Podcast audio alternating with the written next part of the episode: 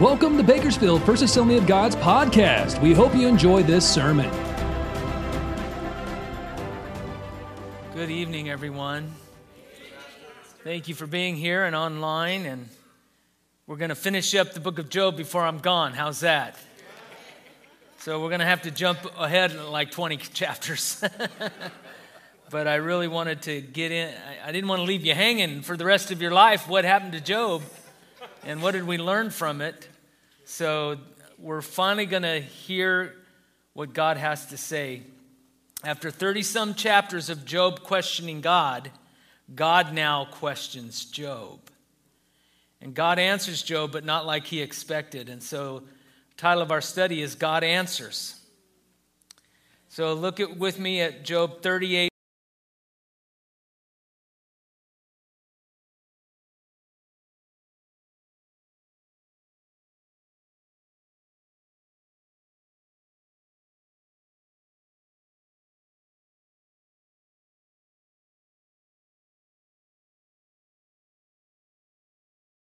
Unique. He, he, he, was angry at Job for accusing God, and he was angry at Job's friends. So we're not sure where Elihu fits in there, but he's young, and that's what he says. I, I kept my mouth shut because I'm younger than you guys, but now I can't stand it. I got to say something. And so he, he, in his discourse, he talks about a, a coming storm, and it's on the horizon. And so it is out of this storm, this storm that's coming, is God is coming in this storm. And so the first thing we see from point number one tonight God often speaks to us out of the storms of life. So here's this storm coming, and God's preparing to speak. And in, in your life as well, the storms come. They come and they go, but if we are careful and watching and listening, God can speak to us in the storm. It's in those darkest nights of our soul that we often hear God speak to our hearts. Why is that? Why does it take the darkest nights, the storms, before we hear God's voice? Where does the farmer plant the seed? Fertile ground.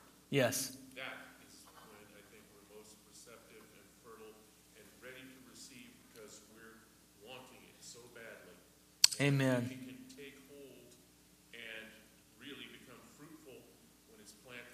Yes, excellent.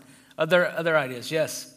So I heard an analogy recently, and it was talking about the storms, and you know, God's, you know, He wets the ground, but then He can make things mm. Good. We are breath and dust, but that clay, that water, somehow those storms in our life kind of build us, and they, they build our character, and they're a test from the Lord, saying, you know, are you going to trust me, or you know, are you chaff and going to be burned up in the fire? It takes the rain, doesn't it? The rain has to come. And, you know, what a, a, weird year we've been having with the rain. My goodness, it's supposed to rain in a couple days, you know, and so it's just, but I love the sound of rain. Now, I've, I've realized that I love it because we rarely hear it. if you live in Oregon, you, you don't love the sound of rain because that's all you hear for nine months. But the other day, I heard the rain outside. And so I love to just go sit on the patio and, and, and listen to the rain. So I got, I got all excited. I got outside on the patio and I got ready to sit down and I realized it was the sprinklers. the sprinklers were on. It wasn't raining. And I'm telling you, it's just not the same sitting there with sprinklers on. So, but you got to have the rain. It's got to come in our life because that's where growth comes. And when we're in those moments of the, the darkest night, for some reason, we are able to hear the Lord. Ike, you had your hand up. Yes, sir. When we run out of our own resources and we're on that sinking ship, you look for the life raft. Yes, yeah. And, and that's, and sometimes God has to bring us to that place. We hate the storms of life, but it's in those storms that we come to know God more deeply. We, we go for the life raft. We, we need the rain. And this is the very thing Job had been hoping for and demanding of God that he would come down and speak to him. He didn't expect God to come in a storm. And so he's about to get his wish, but it's not what he expected. Remember, 30 some chapters, God come down and let me defend myself. He's been saying that over and over again, his friends accusing him. And it was as if Job was expecting God to sit down and so Job could give him a talking to. Job expected the Lord to be there and, and Job was going to present his case to God. Can you imagine? A little bit of hubris there. God, let me explain it to you. You're missing it here, so let me explain. And so when God came down, it was Job who was going to get the talking to. How many times have we wanted God to speak to us and almost demanded that He answer our questions, and yet He does it His way, not our way? We're not in a place to dictate to God how He can speak to us. He can speak to us in the still small voice, or He can speak to us through the storm, but it's not our place to tell Him how. And so it, it, it takes those times in our life where we're willing to receive the rain so that we can hear what God is, has to say to us. And so Job asked questions and demanded answers from God. And here is God's answer. This is awesome. Job 38 2. God says, Who is this that darkens my counsel with words without knowledge? Bum, bum, bum. I mean, Job's got to be thinking, wait a minute. Uh, you know, He's been demanding to hear God, and God shows up and says, Who are you? Job's, God's first words to Job are not an answer, but a question. So Job wants answers. God says, who asks his own question, Who are you? And in the process, God has some questions for Job. And he, he answers some of those questions indirectly, but what we're going to find out is God really does not answer Job like Job wanted him to answer him. He, he asked a question and God asks a question back. Jesus used the same approach. Don't you love how Jesus handled the Pharisees?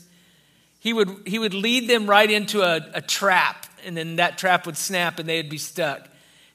I mean, why in the world would you try to trip up Jesus? But they did. They tried time and time again to trip him up by asking a you know like a question about taxes you know nobody likes that you know and so they try to trip him up. Who who's who should should we pay taxes to caesar or not? Because he knew the people hated taxes but he also knew he could get jesus in trouble with the romans. And jesus brilliantly just says whose whose picture is on it? Well caesar then give it to him. It's his. And give to god what is god's. And so but they'd still try again after they got humble pie all over their face. And here it is in Mark 11 27. They arrived again in Jerusalem. And while Jesus was walking in the temple courts, the chief priests, the teachers of the law, and the elders came to him. By what authority are you doing these things, these miracles? They asked, and who gave you authority to do this? Jesus replied, I will ask you one question. Answer me, and I will tell you by what authority I am doing these things. John's baptism. Was it from heaven or from men? Tell me. They discussed it among themselves and said, If we say from heaven, he will ask them, Why didn't you believe him? But if we say from men, they feared the people, for everyone held that John was really a prophet. So they answered Jesus, We don't know. Jesus said, Neither will I tell you by what authority I'm doing these things.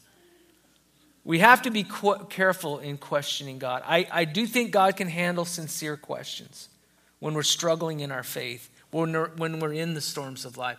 So when does it when does our questioning become a problem? Or when does it cross over to the realm of sin? Any, any idea? Because the psalmist asked questions, but it wasn't sin. So, what is the, the marker to carry over? Yes? Like accusatory questions. Okay. Yes, and, and we're not actually looking for answers. We're looking to blame God. We just want to accuse Him. And so that certainly crosses the line. I think God can handle a sincere question, but many times our questions are accusations. They're not, they're not the sincere questions. Any other thoughts on that? Yes? Also, sometimes justification, people, you know, say, well, was I supposed to let my family starve or rob this store? Right right? It, we justify it in our own mind. You know, one of the things I've been trying to, you know, we need to quote the word if we're having spiritual warfare. And so we need to know the word. And, you know, what I've been quoting lately, just felt the Lord impressed on me, is to quote uh, Job Though he slay me, yet will I trust him. Because I want the devil to know, though, though I get slain, I will trust God. I will not listen to your lies.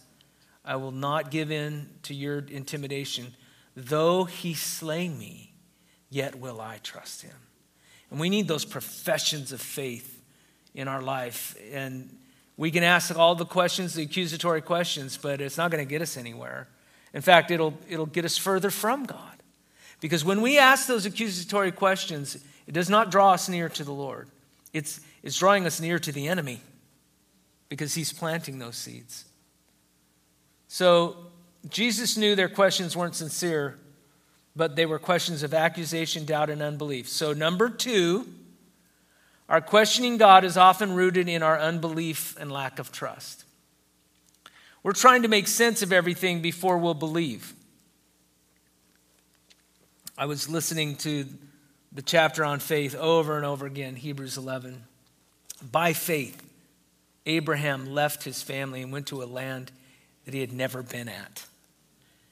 You know, that to me is, is amazing that, you know, we're, we're trying to make sense first Okay, God, tell me everything that's going to happen, and then I'll go. But God's saying, no, no. You go, and then I'll reveal myself to you. And that's the journey, that's the Christian journey. Much of the Christian journey, you know, we know it. It's by faith. Without faith, it's impossible to please God. And so God is going to require faith from us. And sometimes it will not make sense to our limited understanding. And, and if we try to make sense of it, it actually can weaken our faith. At the heart of the book of Job is trust. Job had obedience down pat, right? Blameless, faultless. He had the obedience down.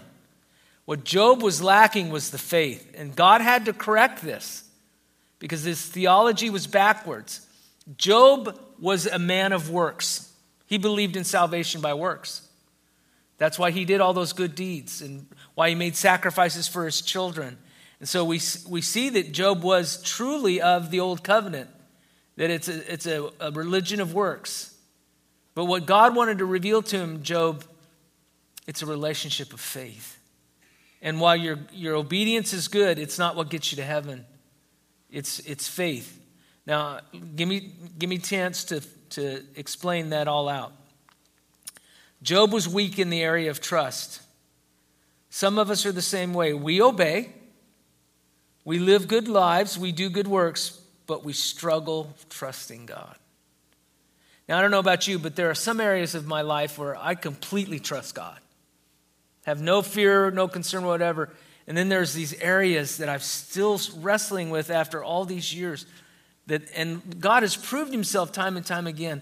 Why are we so reluctant to trust. We, we know He's answered, he's, he's come through, not always like we wanted to, but why do we still, after all these years, struggle with trust? Yes. So, we're born into this world, and generally, most people have eyes that can see. And we don't want to acknowledge that we're spiritually blind. Mm. A blind person, born blind, has, or even if they become blind, they have to trust and lean on people to take them and help them. They can't do life on their own. Yeah. And people that can see, we take that for granted and we think we can do whatever we want to do. And we think we know because we can see. But we're spiritually blind and we need God to lead us because we're going to trip over things that we can't see that He can. Yes. Amen. And it's sometimes our sight is a is a handicap for us because we won't believe it till we see it. Yeah. And yet, you know, we can't we can't have faith unless, you know, it's by it's by not by sight. I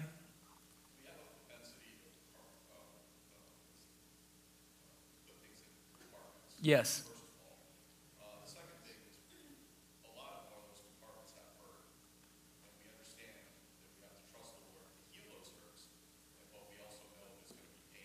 Yes. Yes, we have compartmentalized our lives, and some of those compartments are wounded and, and we're afraid to trust God there. And yet, at some point, you, it's a choice. I'm going to trust you, Lord. There's nothing else I can do. And we make a choice of our will, and the emotions will come later. Sometimes we're waiting for the feeling of faith. You know, faith is not a feeling, it's, it's a commitment, it's a choice. And we have to ask ourselves what's the purpose of our, of our, our, of our obedience? So look at Romans 1 5. Through him, Jesus Christ, and for his name's sake, we received grace and apostleship to call people from among the Gentiles to the obedience that comes from faith. This is important. Number three, God isn't just looking for obedience, He's looking for obedience that comes from faith. How many of you know that people can obey God and still not believe in Him? But if you believe in Him, you will obey Him. You can do good works and still lack the faith, but if you have the faith, those good works will come. Yes. Yes.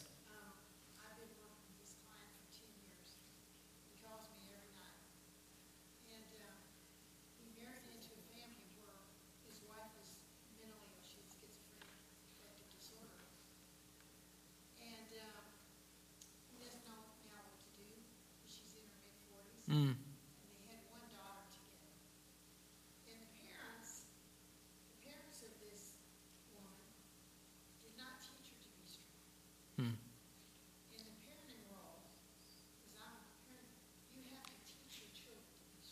Because he has options.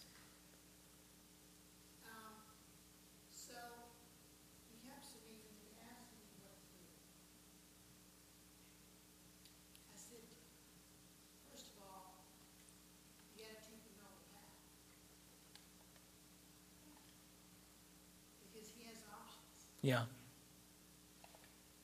And uh, she's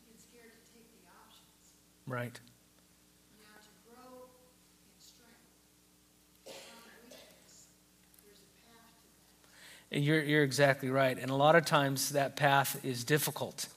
And, but you're right about this too that parents, we, we are to teach our children how to be strong. And the way we learn strong to grow stronger is resistance, some kind of resistance in our life. If we bail our kids out of every problem, they're not going to have the strength on their own to survive. Yes.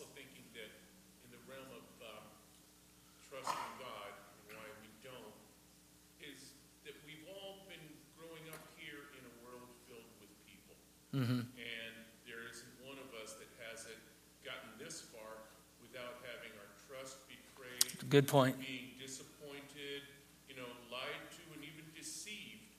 And so, working off of that experience, without the faith to believe that God is worthy of our trust, yes, we put the same limitations that humanity has on Him. Yeah we look at God through the lens of people who have failed us.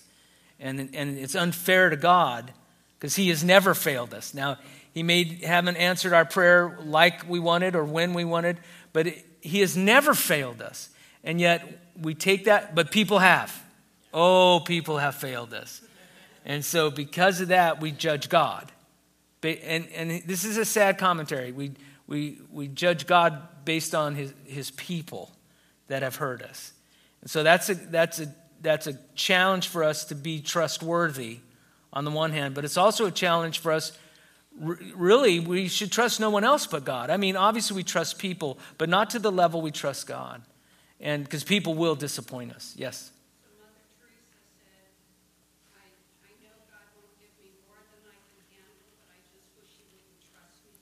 That's right. And isn't that what the contest in the book of Job is? God trusts Job. And he, he told the devil that watch my son. He's not going to curse my name and, and die. So, I mean, he's doing that. He has shown his trust in Job.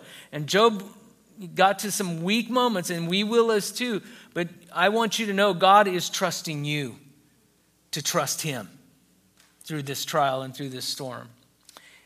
I realize how much of my life I have strived to live in obedience, but have lacked the faith in an area of my life.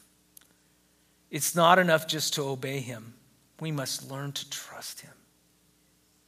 You can obey without having much faith, but you can't have faith without obeying. And in fact, that's how we that's how we show our love for God, the book of First John says, is, is we will obey. If you love him, you will obey him. You will, and his commands are not burdensome. And so, either way, what we need more of is faith. And so God says to Job, Who is this? In, in fact, he doesn't say, Who are you? he's like, he's getting the audience of heaven. Who is this guy? This is not to say God didn't know who he was, because he knew from the beginning of the book, but he, he's saying, in other words, who do you think you are, Job? You, you want an answer? Here I am. I am the answer. And God says, Who is this that darkens my counsel? This is an interesting translation of the Hebrew. So let's look at that. Darken means to withhold light from, to hide, to obscure, to confuse. And counsel means the plans, purposes, and wisdom of God. And so God is saying, Job, you are hiding my truth and my purpose. You are darkening my counsel. And you are confusing things. And instead of illuminating the truth of God, Job made it dimmer. And he, by asking his questions, he confused it and distorted it. Job spoke out of his ignorance and thereby confuse the truth about who God really is. And much of our confusion about the acts of God is due to our limited perspective. When we question God accusatory, we are revealing our ignorance. But more than that, we must be careful because we can confuse others with our questioning the goodness of God. This is an important thing about those in a marriage relationship. Sometimes when I've been strong, Jolene's been weak, and when she's weak, I am strong. You know, there's times we go back and forth, but we can really discourage our spouse and by, by our words. And it's not it's bad enough that we're discouraging ourselves. But we really need to commit and have the discipline, especially when, our, when a spouse is hurting and struggling not to pour it on, but to draw them into faith, to, to, to share the word. And, and we, we just have to encourage one another in this journey as fellow believers. And so, number four, when we use human reasoning to define God, we distort the truth and we darken his counsel. We don't want to darken his counsel, especially to our spouse or someone close to us. That's the last thing we want to do is make our light dimmer or make their understanding more confusing. Because when we accuse God, we darken his counsel. And God tells Job, You spoke without knowledge. And yet, all his friends talk about their great knowledge and their great experience. And God says, You guys don't know what you're talking about. Job did not know the whole picture, but he judged God anyway. Why, why is that? We, we know we don't know the whole picture. So why do we accuse God anyway? Yes. Well, in our minds, like we have a tendency to form a whole picture. Like if you look at words that are like garbled, like that look like they have, you can read it because your Yes. mind fills in the blanks, and so you kind of think that you know you have the superiority. Your brain kind of fills in the gaps for you, and you lean on your own understanding instead of understanding Him. Yes. For us, we have the Bible, so we really don't have an excuse. That's exactly right. And and you know, we know God knows it all from the beginning to the end to the future, and we don't. And yet we still like you said try to fill in the blanks. We try to make it our own picture. Remember those pictures you used to stare out, stare at and then they'd become 3D? I mean your eyes are crossed and I mean it, it took a special skill to find that. And that's kind of what it is in our, you know, God knows the picture. He knows the, and we're, we're trying to see it with our natural eyes, and we just can't see it. it. Ironically, Job was guilty of the same thing his three friends accused him of doing. Job did not know the whole story, but he challenged God. So let's not use words without knowledge. When we speak of things about which we don't know the whole story, we're using words without knowledge. Job presumed he knew everything that was going on, but he didn't. And so, but this is, this is what is important. Sometimes when we don't know it, we try to just get information. We try to, we try to increase our knowledge. But let me say this number five. We don't just need more information about God, we need a greater, greater revelation of God. And it's a big difference. Because I'm telling you, a heathen can get knowledge about God, but they're, they're not a believer, they're not a child of God. We, we need truth revealed. Revelation means to uncover, to take the lid off. And so, unbelievers cannot find revelation in reading God's word. Now, sometimes if they're, if they're searching and seeking, God will, will take off the lid and give them a glimpse. And, and it's like, maybe you, you, if you remember you were a believer, or before you were a believer, and you tried to read the word and it didn't make sense to you. Anybody like that? Before you were a believer, you just they're just words. But once you become a believer in Jesus Christ, those words become life. And it's a revelation of God. And there's and only the Spirit can bring that kind of revelation. It's not enough just to have knowledge. So what is the difference between gaining knowledge and receiving revelation? What, what is the difference between the two? Relationship. Critical. Relationship brings revelation. And information does not bring revel, does not bring a relationship. It's not based you can you can get all sorts of information and have no relationship with God whatsoever. But if you want a revelation from God, it's going to require personal time with God for God to, to take the lid off of our lives. Look at Job 38 3. I love this. So God first says, Who is this? And then he says this Brace yourself like a man. I just love that. Buckle up. What are some other analogies we could? Oh, when God says, Brace yourself like a man, man, you better brace yourself. Here it comes. I will question you and you shall answer me. I imagine Job's quivering right now, you know, brace yourself like a man. And I I love that because who are we? Our God is an, a consuming fire. We need there is a time where we need to be we've gone too far in our questioning. And now God said, "Okay, brace yourself." That's never a, a good sign if God tells you to brace yourself. because he's, he's about to bring some, some revelation. that's about perspective because if he's talking to you, then that's a good thing. yeah, that is true. And, and, and maybe he's, he is saving our, our, our skin at that point. It's good that he does call us to brace ourselves.